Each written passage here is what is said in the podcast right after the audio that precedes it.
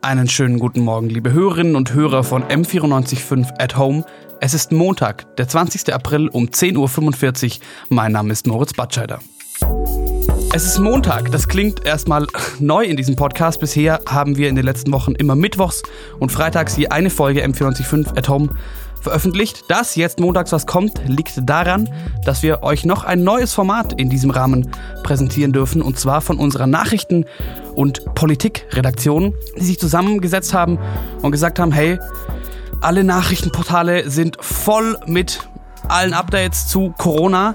Es passieren aber auch andere Dinge, andere wichtige Dinge und darauf wollen wir schauen. Das Ganze nennt sich jetzt No Rona News und es geht immer um drei Themen. Heute geht es um steigende Mieten, Rechtsextremismus im Netz und um die Lage in Flüchtlingscamps auf griechischen Inseln. Für euch am Mikrofon Florian Gut und Simon Fischer. M945 to go. Dein Thema des Tages.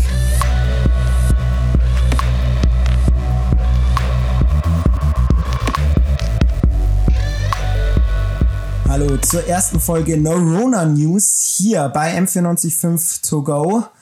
Simon, freut mich, dass du mit dabei bist.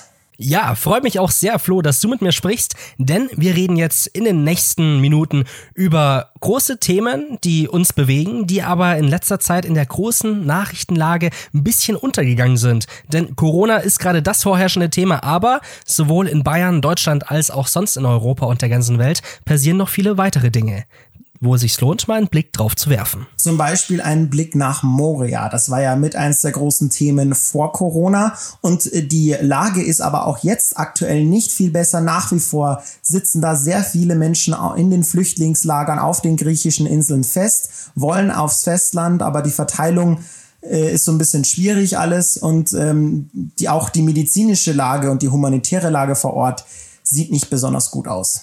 Deshalb wollen wir nicht nur über Moria sprechen, sondern auch mit jemandem, der gerade auf einer griechischen Insel ist, jemand, der auf Lesbos ist, und zwar eine Flüchtlingshelferin, die eben seit November dort schon für eine Organisation arbeitet und ähm, einfach mal ein bisschen schauen, wie denn wirklich die Lage dort ist und wie es den Menschen dort wirklich geht.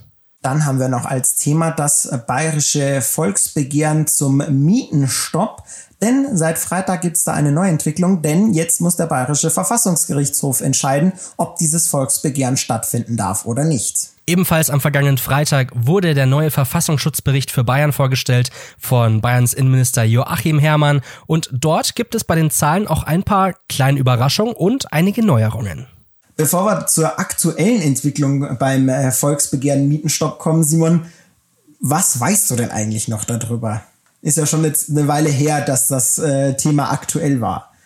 Ja, ich, ich glaube, der Mietenstopp war so ein bisschen ähm, der Versuch, dem Ganzen, was die letzten Jahre schon ein bisschen fehlgeschlagen ist, entgegenzuwirken. Und zwar ähm, vor fünf Jahren, relativ vor, genau vor fünf Jahren, hat die GroKo ja damals schon mal eine Mietpreisbremse eingeführt. Und das Ganze hat damals leider nicht so ganz funktioniert. Das Ziel war ja, die Mieten eben zu begrenzen und eben nur stückchenweise sich erhöhen zu lassen. Aber es gab leider sehr, sehr viele Lücken, die auch ausgenutzt wurden. Und am Ende war diese Mietpreisbremse keine wirkliche Bremse. Deshalb war eben das Ziel vom, Volksbegehr vom Volksbegehren, okay, wir schauen jetzt, dass wir irgendwo einen Schnitt machen und dann wirklich für die nächsten sechs Jahren einfach die Mieten in den großen Städten einfrieren.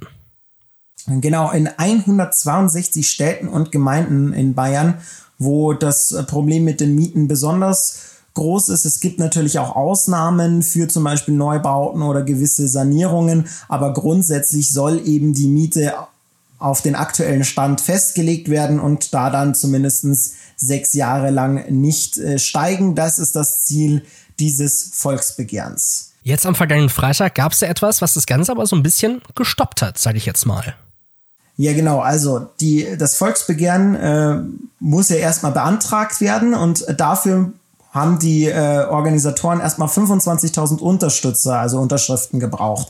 Das haben sie geschafft. Sie haben sogar über 50.000 gesammelt und die haben sie dann schon vor einigen Wochen dem bayerischen Innenministerium übergeben. Und das bayerische Innenministerium entscheidet dann darüber, ist dieses Volksbegehren zulässig oder nicht. Und eben letzten Freitag hat das bayerische Innenministerium aber entschieden, nein, dieses Volksbegehren ist nicht zulässig. Und wenn das Innenministerium sowas dann entscheidet und ein Volksbegehren Volksbegehren erstmal nicht zulässt, dann geht das Ganze vor dem Bayerischen Verfassungsgerichtshof und der hat jetzt drei Monate lang Zeit zu entscheiden, ob das Volksbegehren denn stattfinden darf oder eben nicht. Gehen wir hier nochmal einen Schritt zurück. Warum genau sieht denn jetzt das bayerische Innenministerium Probleme an dem Ganzen? Ich meine, damals beim Volksbegehren Artenschutz lief das Ganze ja auch relativ flüssig und es wurde zugelassen. Was ist denn jetzt anders? Ja, also da geht's jetzt gar nicht um die Frage, ist denn, ob denn der Mietenstopp sinnvoll ist. Da gibt's ja politisch auch durchaus unterschiedliche Meinungen. Wenn man sich zum Beispiel mal die FDP anschaut, die sagt ja, mit so einem Mietenstopp, da werden Investoren abgeschreckt und dann ist ähm, dann werden gar keine neuen Wohnungen mehr gebaut und das Problem ist im Endeffekt noch größer als zuvor. Ähm, aber bei der Entscheidung vom Innenministerium geht es eigentlich gar nicht um politische Fragen, sondern eher um juristische Fragen, nämlich um die Frage, ist denn der Freistaat Bayern überhaupt berechtigt, die Mieten für sechs Jahre lang zu stoppen? Und das bayerische Innenministerium sieht das eben anders und sagt, ähm, Mietenpolitik ist Bundessache. Da haben wir als Freistaat Bayern eigentlich gar nichts zu melden und entsprechend ist das ganze Volksbegehren eigentlich verfassungswidrig. Das ist jetzt auf jeden Fall so ein bisschen der Stand aus Seiten der Regierung, aber die Vertreter des Volksbegehrens, die haben ja auch gesagt, okay, wir versuchen das Ganze, ähm, weil sie der Meinung sind, dieser Mietenstopp, der soll gar nicht unter das Mietrecht fallen, sondern eher so ein bisschen unter den Teil Wohnungswesen und der ist seit 2006 eben Zuständigkeit der Länder. Genau, Wohnungswesen, das ist äh, eine, eine tatsächlich eine sehr interessante Geschichte. Ähm, das ist nämlich nochmal eine andere Sache als ähm, das Mietrecht. Unter Wohnungswesen fällt zum Beispiel auch der soziale Wohnungsbau, den kennen wir alle, der ist äh, in den letzten Monaten ja auch ausführlich diskutiert worden, dass auch mehr Sozialwohnungen äh, geschaffen werden sollen, aber eben auch äh, der Punkt Wohnraumbewirtschaftung. Das ist auch ein Teil davon. Und der sieht vor, ich zitiere mal äh, aus, einem, ähm, aus einem Papier des Wissenschaftlichen Dienstes des Bundestags, der hat sich nämlich mit dieser Frage auch beschäftigt. Ähm, und da heißt es, das Konzept der Wohnraumbewirtschaftung sah vor, dass dem Eigentümer die freie Verfügungsgewalt über das Mietobjekt entzogen wurde und die Vermietung nur mit Genehmigung ausgeübt werden durfte. Sprich, ähm, der Bund damals, der noch dafür zuständig war, hat gewisse Gebiete festgelegt, in denen gesagt wurde, äh, die Wohnung gehört dir zwar nach wie vor, aber du darfst sie nicht einfach so vermieten, wie du willst, sondern wir sagen dir, an wen du vermietest und vor allen Dingen auch zu welchem Preis. Das war sogar bis äh, in die Mitte der 60er Jahre in Teilen von München sogar auch der Fall, dass es solche Gebiete noch gab. Also das ist jetzt nichts Neues und das ist äh, bei, bei dem Thema kommt ja auch ist ja oftmals von Enteignung die Rede und ähm, aber das war jahrelang in der, in der Bundesrepublik tatsächlich Realität und eben seit 2006 ist das Ländersache und demnach könnte theoretisch einfach ähm, die Landesregierung zumindest nach Argumentation der Organisatoren des Volksbegehrens sagen, okay, wir legen eben diese 162 Städten und Gemeinde, Gemeinden als Sonderzonen fest, in denen eben nicht jeder einfach zu dem Preis, den er will, vermieten darf. Es ist die Argumentation der, der Organisatoren des Volksbegehrens. Wie gesagt, das Innenministerium sieht das bislang anders und eben auch in Berlin gibt es äh, ja da aktuell einen ähnlichen Streit. Ja, und zwar in Berlin gibt es diesen rot-grünen Senat, der eben in Berlin regiert, und die haben einen Mietendeckel beschlossen, der die Mieten nicht wie in Bayern für sechs Jahre, sondern für fünf Jahre lang einfrieren soll. Aber auch da hält der Berliner, das Berliner Landgericht hält diesen Mietendeckel für verfassungswidrig. Und jetzt haben sie das Ganze eben weitergegeben. Sie müssen es, ähm, jetzt muss das Bundesverfassungsgericht entscheiden und ist es dann auch ein Modell für Bayern oder wie geht's denn da jetzt momentan erstmal weiter? Soweit sind wir da noch nicht. Ja, wie gesagt, äh, das bayerische Verfassungsgericht muss äh, in den nächsten drei Monaten, also es hat tatsächlich nicht viel Zeit darüber zu entscheiden, muss in diesen drei Monaten entscheiden, ist dieses Volksbegehren äh, zulässig oder nicht. Und das ist eben abhängig davon, ob das Volks, ob das Verfassungsgericht sagt, ähm, okay, ja, das ist rechtlich überhaupt möglich, die Mieten einzufrieren oder sagt, nein, das ist für ein Bundesland rechtlich nicht möglich, das zu tun. Da sind sich, wie gesagt, auch die Juristen sehr uneinig. Also es ist, finde ich, sehr schwer, erst recht für einen Nicht-Juristen abzusehen, wie geht's denn eigentlich in drei Monaten weiter. Jetzt gehen wir mal so ein bisschen davon aus, ähm, dass der bayerische äh, Verfassungsgerichtshof sagt eben, ey, okay, das Ganze ist dann doch zulässig. Was dürfen wir dann erwarten? Wie geht das jetzt erstmal weiter? Eben so ein bisschen ähnlich wie dann auch beim Volksbegehren Artenschutz, oder? Ja, relativ ähnlich. Also ähm, dann gibt's tatsächlich das Volksbegehren. Da müssen muss dann eine gewisse Anzahl an äh, Unterschriften, also da reichen die 50 äh, Prozent, äh, 50.000 Unterschriften, die sie erreicht haben, bislang nicht aus. Dann geht das Ganze wieder von vorne los. Sie müssen nämlich innerhalb von zwei Wochen mindestens 10 Prozent der bayerischen Wahlberechtigten äh, also das sind circa eine Million Bürger, äh, müssen sich quasi in Listen im Rathaus eintragen. Das ist auch nochmal der Unterschied. Die Unterschriften vorher konnten sie einfach so aus der Straße, auf der Straße sammeln, aber da müssen wirklich, wie eben auch beim Volksbegehren Artenschutz, die Leute ins Rathaus gehen und sich da eintragen. Und dann, wenn sie das tatsächlich geschafft haben, zehn Prozent, circa eine Million Leute haben sich dafür eingetragen, dann geht das Ganze vor den Landtag und der Landtag kann dann eben sagen, okay, nehmen wir so an, wie auch beim Volksbegehren Artenschutz, äh, wo das Ganze ja vom Landtag dann auch so angenommen wurde. Oder aber der Landtag sagt nein und dann kommt es zum Volksentscheid und äh, da kann dann theoretisch einfach jeder abstimmen und sagen, ja, so wollen wir das oder sagen nein, beziehungsweise der Landtag kann dann auch noch mal, mal einen Gegenvorschlag machen, aber das Ganze ist äh, sehr weit in der Zukunft. Wie gesagt, erstmal muss eben der Verfassungsgerichtshof in Bayern entscheiden, ist das überhaupt zulässig oder nicht.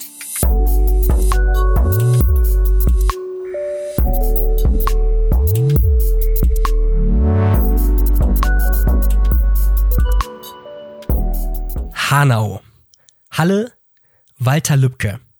Das alles sind Orte oder Namen, die sich mir so ein bisschen stärker in den Kopf gebrannt haben, weil sie einfach für rechtsextreme Gewalttaten stehen. Seit Anfang diesen Jahres scheint das Problem Rechtsextremismus ja wieder ziemlich gegenwärtig zu sein. Viele Politiker, die meist mehr so ein bisschen über die Bedrohung von links gesprochen haben, sagen seit den Anschlägen in Hanau eigentlich ganz klar, Rechtsextremismus ist die größte Bedrohung oder die größte Gefahr, mit der wir uns momentan auseinandersetzen müssen. Davon haben damals eben schon Sachsen-Ministerpräsident Kretschmer oder auch Bundesinnenminister Seehofer gesprochen.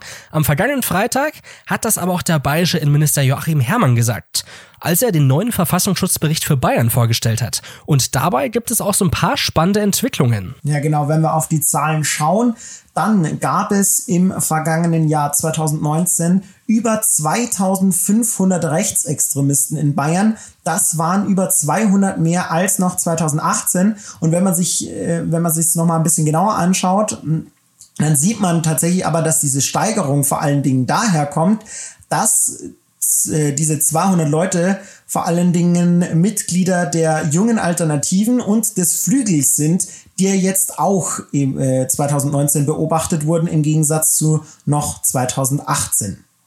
Was aber ganz genau den Flügel betrifft, der soll sich ja mittlerweile eben auch schon aufgelöst haben, wie damals eben auch Björn Höcke, der Teil des Flügel war, angekündigt hat. Und diese Menschen, die wandern ja jetzt eben zurück in die ganz normalen Strukturen der AfD, was ich finde aber auch so ein bisschen problematisch ist.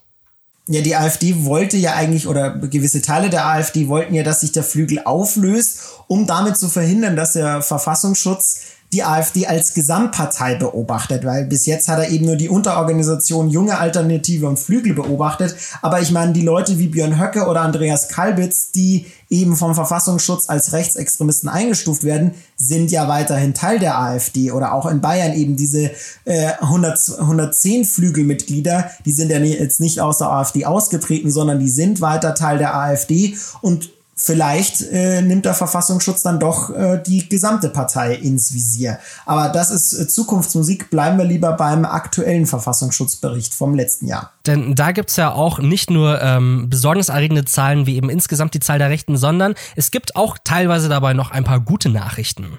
Flo, wie sieht's denn bei den Reichsbürgern momentan aus? Ja, also das Innenministerium sagt, äh, zum Jahresende 2019 sind äh, fast 4000 Personen der Reichsbürgerszene zugeordnet worden. Das waren 280 Menschen weniger als noch im Jahr davor, aber das Problem bei der Reichsbürgerszene ist halt, dass sie sehr unübersichtlich ist, weil die Menschen sich ja nicht in irgendwelchen Gruppierungen organisieren zum Teil, sondern meistens für sich alleine stehen, was generell mittlerweile, gerade auch seit 2015, ein immer größeres Merkmal der rechten Szene in Deutschland ist. Früher war es ja vor allem so, dass eben wer rechts war, war in der NPD oder in irgendeiner anderen Organisation. Mittlerweile, was man eben seit 2015 ganz gut in Deutschland beobachtet, ist so ein bisschen dieses Ausfransen der rechtsextremistischen Szene. Das heißt, dass es nicht mehr diesen klaren Ankerpunkt Punkt gibt, sondern eben immer ein größeres Umfeld, in das es sich so ein bisschen wandelt. Und ähm, ein ganz großen Punkt dafür oder ein ganz großer Grund dafür ist auch, dass sich die Leute eben nicht mehr so wie früher zentral organisieren, ihre Heimatabende haben, ihre Festivals haben, die es teilweise zwar immer noch gibt. Also vor allem in den letzten Jahren gab es ja immer noch so Bürgerwehrpatrouillen und irgendwelche Aktionen, dann natürlich auch immer noch politische Veranstaltungen, rechtsextreme Konzerte. Aber das Ganze spielt sich ja mittlerweile eigentlich gar nicht mehr so im echten Leben, sondern größtenteils auch im Internet einfach ab. Ja, dafür sprechen tatsächlich auch zum Beispiel die Zahlen, wenn man sich die Straftaten aus dem Bereich äh, Rechtsextremismus anschaut. Denn ein Großteil der äh, rechtsextremistischen Straftaten sind Propagandadelikte, wie zum Beispiel auch Volksverhetzung oder irgendwelche neonazistischen Grafiken, Filme und Lieder, die dann über irgendwelche Messenger-Dienste oder sozialen Medien verbreitet werden. Früher war es ja eher noch so, dass eben rechte ihre verfassungsfeindlichen Symbolen oder ihre rechten Parolen so ein bisschen mehr in der Öffentlichkeit ausgelebt haben, eben im Internet, auf Facebook, auf Twitter. Was sich aber geändert hat, vor allem seit dem Netzwerkdurchsetzungsgesetz, das Heiko Maas damals als Bundesjustizminister noch so ein bisschen nach vorne getrieben hat. Und seitdem spielt sich das Ganze auch nicht mehr so vordergründig und offensichtlich ab, sondern die Rechten, die haben sich so ein bisschen zurückgezogen. Mittlerweile vernetzen sie sich eben in anderen Netzwerken, die eben nicht überwacht werden können, weil sie verschlüsselt sind. Dazu gehören eben Kommunikationsplattformen wie Discord oder Telegram. Und momentan gibt's ja noch nicht so viele Wege oder so viele Mittel, die man dagegen eben einsetzen kann, was man dagegen tun kann. Ja, stellt sich die Frage, was kann man dagegen tun? Also zum Beispiel die Seite jugendschutz.net äh, fordert bei Verstößen gegen zum Beispiel den Jugendmedienschutz die Löschung bei den Providern, die für die Internetseiten zuständig sind. Wenn die verantwortliche Person für diese Seite ermittelt werden kann und ihren Wohnsitz in Deutschland hat, dann ist das relativ einfach möglich. Aber wenn die Seiten eben oft, wie oftmals im Ausland sitzen, dann wird's halt rechtlich schwierig. Was also noch getan werden muss, auf jeden Fall. Momentan großer Punkt immer noch Fake News. Man muss natürlich ein bisschen schauen, dass sich solche Sachen eben nicht weiter verbreiten, dass man eben Infos, vor allem falsche Infos, nicht mehr so schnell eben an die Leute bringt und eben auch so ein bisschen versucht, eben die Leute so ein bisschen eben auch aus dieser gewaltbereiten Szene rauszuholen. Aber nicht nur im Internet spielt sich die rechte Szene noch ab, sondern auch vor Ort immer noch, vor allem auch in München, gab es ein paar Fälle rechtsextremer Gewalt und Florian Gut, du hast da auch noch ein paar Zahlen und Fakten. Ja, München ist tatsächlich, also wenn, wenn man ehrlich ist, ähm, nimmt man jetzt München nicht so als wahnsinnig rechte Stadt wahr. Eher im Gegenteil, auch wenn man sich jetzt beispielsweise die Ergebnisse bei der Kommunalwahl anschaut. Aber tatsächlich, München ist die Stadt, in der es bundesweit die meisten Menschen gab, die rechten Terror zum Opfer gefallen sind, was natürlich an äh, Sachen lag wie dem Oktoberfest-Attentat 1980 oder auch ähm, der NSU-Mordserie, wo es ja auch Opfer in München gab und natürlich, äh, wir haben es alle miterlebt, der OEZ-Anschlag 2016. Insgesamt wurden in München 23 Menschen bei rechten Terroranschlägen getötet. Aber natürlich äh, passieren auch im Alltag oftmals Dinge, die man vielleicht auch gar nicht so mitgekriegt hat. Zum Beispiel am, äh, nur, nur ein, ein relativ aktuelles Beispiel, 22. Februar. Vor einer Diskothek im Werksviertel beschimpft ein 26-Jähriger einen Türsteher rassistisch und schlägt ihm unvermittelt mit der Faust ins Gesicht. Das sind Dinge, die finden in München tatsächlich auch häufiger statt, als man es eigentlich glauben würde.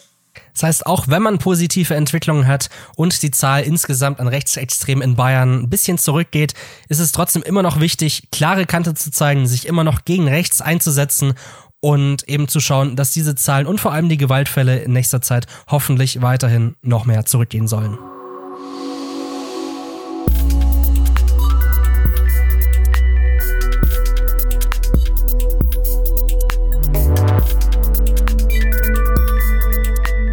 35.000 Flüchtende halten sich momentan auf den griechischen Inseln, vor allem auf Lesbos, auf. Viele Menschen sitzen dort schon seit Monaten fest, teilweise sogar schon seit Jahren, aber momentan bewegt sich dort leider von politischer Seite eher relativ wenig. Aber um überhaupt zu verstehen, warum die Lage ausgerechnet auf diesen griechischen Inseln so prekär ist, muss man ins Jahr 2016 zurückschauen, und zwar auf den EU-Flüchtlingspakt mit der Türkei, und den erklärt euch jetzt Laura Wiedemann in 100 Sekunden. Schneller wissen, was los ist. Politik in 100 Sekunden. Heute der EU-Flüchtlingspakt. 2015 stand die Europäische Union vor einer ihrer größten politischen Herausforderungen. Die EU sprach von einer Flüchtlingswelle. Viele ihrer Mitgliedstaaten fühlten sich von der großen Zahl an Schutzsuchenden überfordert. Um das zu ändern und die Einreise von Flüchtenden in die EU besser kontrollieren zu können, unterzeichnete die Europäische Union im März 2016 das sogenannte Flüchtlingsabkommen mit der Türkei. Durch stärkere Kontrollen an den türkischen Seegrenzen sollte verhindert werden, dass Flüchtende weiter illegal über die Ägäis, die griechischen Inseln und damit europäisches Gebiet erreichen. Im Pakt vorgesehen war dabei die Unterstützung der Türkei mit EU-Geldern. 3 Milliarden Euro für sofortige Maßnahmen und bis 2018 weitere 3 Milliarden Euro für die Grundversorgung, Gesundheit und Bildung der Geflüchteten in der Türkei. Außerdem verpflichtete sich die Türkei dazu, Flüchtende, die bereits die griechischen Inseln erreicht hatten, zurückzunehmen. Darin beinhaltet der sogenannte 1 zu 1 Mechanismus. Für jeden syrischen Geflüchteten, der von Griechenland wieder zurück in die Türkei kommt, soll die EU einem anderen Syrer die Flucht über den legalen Weg ermöglichen. Mit für die Umsetzung dieses Abkommens zuständig ist Griechenland, denn hier werden Asylanträge gestellt und bearbeitet.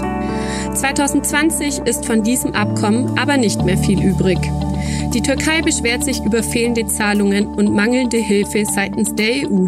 Schon seit einigen Monaten droht der türkische Präsident Erdogan deshalb der Europäischen Union. Im März diesen Jahres gibt er dann die Öffnung der Grenzen zur EU bekannt. Tausende Flüchtende machen sich auf den Weg Richtung Europa. Und wieder geht es für sie mit unklarer Zukunft in illegalen Booten nach Griechenland.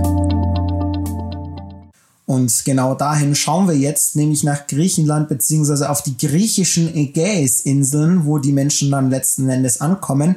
Und dazu sprechen wir mit Henrike Tippkemper. Sie ist seit November 2019 auf der griechischen Insel Lesbos und arbeitet dort als Freiwillige für die Organisation Lesbos Solidarity in einem kleineren Flüchtlingscamp namens Camp Pikpa. Eigentlich studiert sie Pädagogik in Deutschland und ist in ihrem Camp zuständig unter anderem für die Nahrungsversorgung. Hallo Henny, schön, dass du da bist.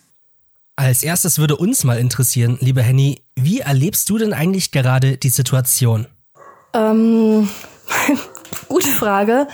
Sehr mm, also gerade ist hier in Griechenland auch seit ungefähr sechs Wochen ein Lockdown wegen Corona. Das heißt, ähm, es hat sich schon irgendwie vieles verändert in, den, in der letzten Zeit und ja gerade irgendwie was, was rausgehen betrifft und irgendwie genau den normalen Alltag, sage ich mal. Aber natürlich sind, sind die Camps natürlich weiter vorhanden. Das heißt, Moria und auch das Camp, in dem ich arbeite, laufen natürlich weiter, aber unter ganz vielen Restriktionen. Das heißt, die Leute kommen gar nicht mehr richtig raus, ähm, können natürlich eben Corona-Maßnahmen, die andere Leute irgendwie ergreifen können, nicht ergreifen, weil sie einfach die Mittel nicht haben und dadurch, ja, ist auf der einen Seite vieles lahmgelegt, auf der anderen Seite intensiviert sich aber vor allem in Moria gerade die Stimmung schon, weil es halt viele Spannungen gibt, viel mehr natürlich Konflikte, weil die Leute einfach noch gedrängter als ohnehin schon aufeinander sitzen. Genau. Dieses Camp Moria ist ja momentan auch komplett überfüllt. Für 3000 Menschen ist das Camp ja eigentlich ausgelegt. Mehr als fünfmal so viele halten sich dort aber momentan auf. Ist die Lage bei euch in dem etwas kleineren Camp Pipka ähnlich? Mm, nee. Also genau, in Moria sind ja mittlerweile sogar über 22.000 Menschen. Ja, und die Lage in Pikpa kann man gar nicht vergleichen. Also das ist auch irgendwie das Ziel oder der Sinn hinter diesem Camp, dass man den Menschen irgendwie einfach einen, ja, einen würdevollen Ort irgendwie zum, zum Bleiben irgendwie ähm, geben kann. Und das ist viel ruhiger. Da leben, also in Pikba leben nur an die 90 Menschen, alle in Bungalows, haben viel mehr Platz. Also man, das ist wirklich ich würde sagen, man kann das gar nicht vergleichen, die beiden Camps. Ja, da habt ihr dann wirklich Glück, wenn man davon reden kann. Wenn wir jetzt auch nochmal in die größeren Camps schauen, wo wirklich tausende Geflüchtete auf einmal drin sind, viele in Deutschland haben auch überhaupt keinen wirklichen Bezug auch zu den Menschen. Was sind das denn eigentlich für Personen, die eben in diesen Camps mm, leben? ganz unterschiedlich. Also die, der Großteil der Menschen ist aus Afghanistan geflohen oder dem Iran. Und ja, also ich meine, da kommen natürlich irgendwie aus allen Ländern irgendwie Menschen hier an und verschiedenes, verschiedenste Personen, also unbegleitete Kinder. Das war jetzt irgendwie auch in Deutschland viel in den Medien, weil die jetzt gerade aufgenommen wurden, aber auch alte Menschen, Familien, ähm, Single Woman, Single Man. Also es ist wirklich, ja, die ganze Bandbreite irgendwie an Leuten kommt hier an. Und wie ist denn momentan auch die Stimmung unter den Menschen? Mm, auf jeden Fall angespannt. Also ich meine, die Stimmung in Moria ist, würde ich sagen, kon konstant angespannt eigentlich, weil es eben einfach ja an allem irgendwie mangelt. Es mangelt an gutem und ausreichend Essen, es mangelt irgendwie an Wasser, es ist immer überfüllt, es gibt um, um alles halt äh, aufgrund dessen, dass halt viele Sachen einfach, also Grundversorgungsmittel einfach Mangelware sind, kommt es natürlich zu Konflikten und Streits und das spitzt sich jetzt natürlich gerade irgendwie total zu durch Corona wie ich schon gesagt habe, kommen die Leute nur noch mit, also kommen gar nicht mehr in die Stadt hier, also ich in, nach Mytilini ähm, so richtig und können auch nicht mehr richtig für sich einkaufen, wodurch sie wiederum mehr auf diese Essensschlangen und das Essen aus Moria angewiesen sind. Und ja, also ist einfach noch spannungsgeladener momentan. Im Januar wurde in Deutschland ja noch sehr viel über die Lage auf den griechischen Inseln gesprochen.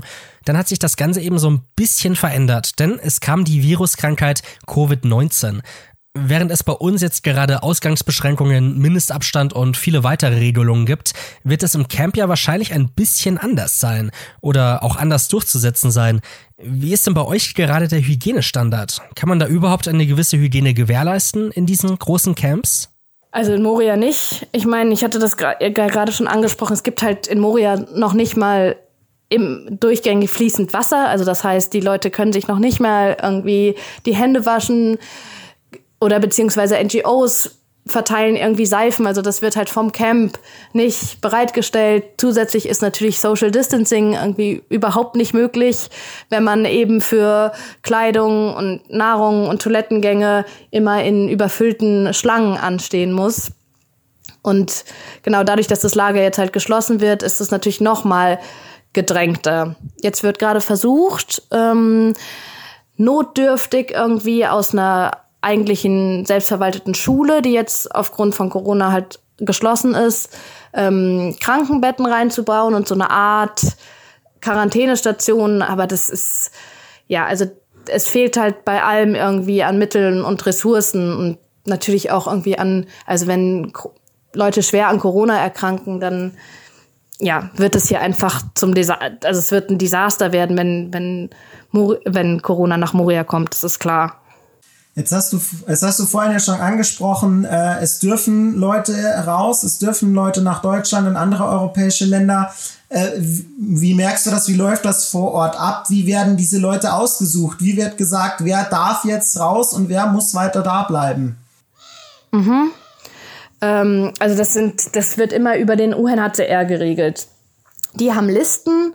Ähm, also die Leute werden registriert, wenn sie in Moria ankommen und ähm, genau, aufgrund, ich meine, jetzt wurden die ganzen Kinder unter 14 genommen. Das waren die Voraussetzungen. Und dann wird meist geguckt, dass die vulnerabelsten Menschen oder in dem Fall halt Kinder geholt werden. Auch wenn man sich natürlich fragt, also irgendwie dieser Status ist halt auf dem Papier, aber hier sind natürlich unfass, unfassbar viele traumatisierte und verletzte Menschen vor Ort, dass man schwer sagen kann, wer hier am meisten äh, traumatisiert ist. So, das ja, geht einfach auch nicht so richtig.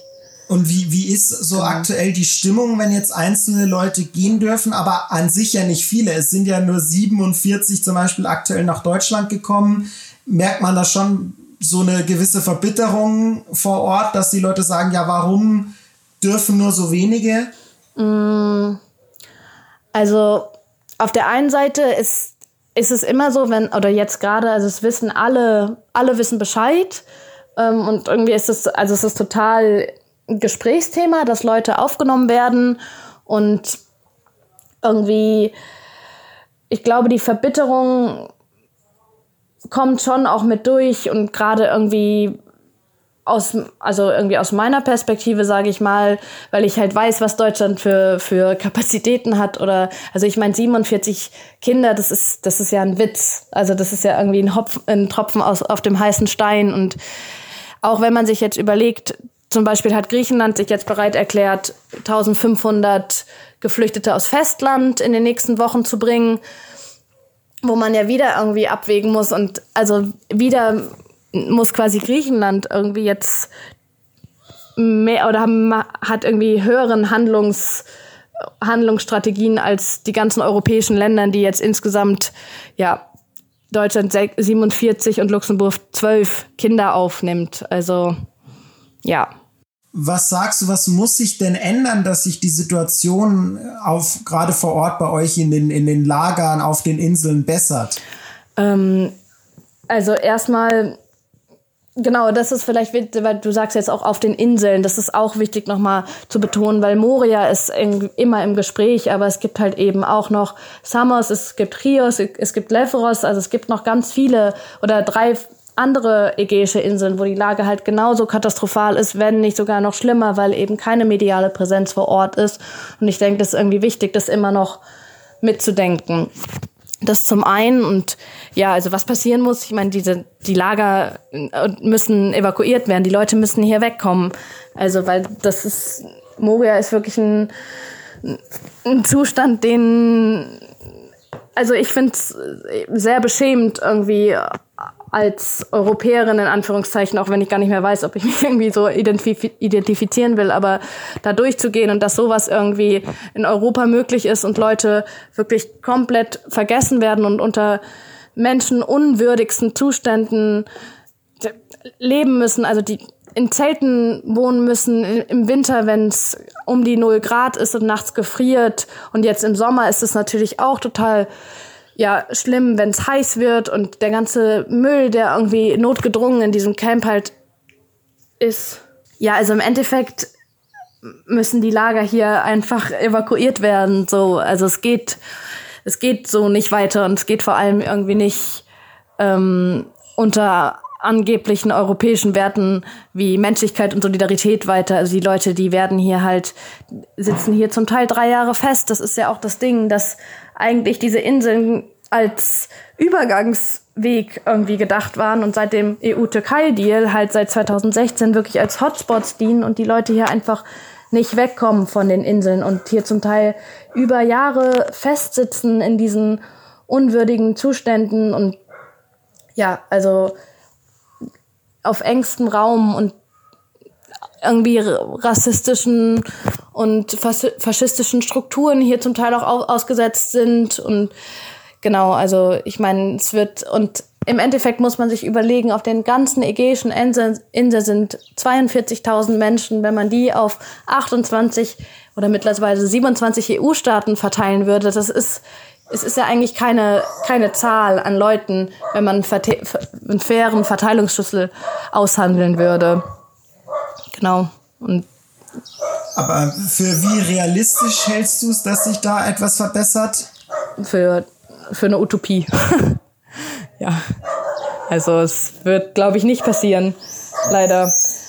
Ähm, genau, was ich noch sagen wollte, vorhin hattet ihr auch angeschnitten, dass quasi durch Corona und alles, das jetzt auch ein bisschen in den, in den Medien verschwunden ist. Und das ist eigentlich interessant, weil quasi gerade in der Zeit, wo es hier oder wo es irgendwie in Deutschland verschwunden ist aus den Medien, hat sich halt hier total zugespitzt im, im Februar eben, wo auch, ähm, ja, wo einfach hier faschistische Gewalt Taten vor, vollübt wurden, kleinere Camps angezündet wurden, Tageszentren angezündet wurden, NGOs schließen mussten, weil sie Angst vor gewaltvollen Übergriffen hatten.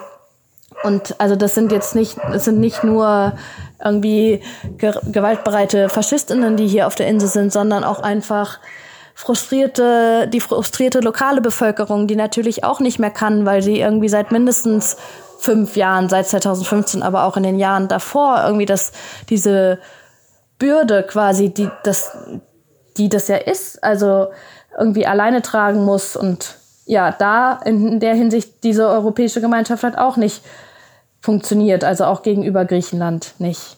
Soweit zur geflüchteten Lage auf den griechischen Inseln. Henrike Tippkemper, Volunteer auf der Insel Lesbos. Vielen Dank. Henrike sagt also ganz klar, es ist ein Problem, dass die Lage auf Moria oder generell auf den griechischen Inseln so ein bisschen in Vergessenheit geraten ist. Aber es gibt auch äh, eine Gegenbewegung in den sozialen Netzwerken. Hashtag Leave No One Behind.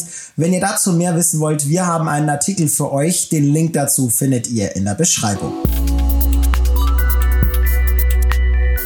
Das war Corona News Hashtag One. Zu Gast war Henrike Tiepkemper von Levos Solidarity, Moderation Florian Gut und Simon Fischer, Redaktion Dorothea Wolf, Johanna Hager, Laura Wiedemann und Maria Langlechner, Produktion Moritz Batscheider.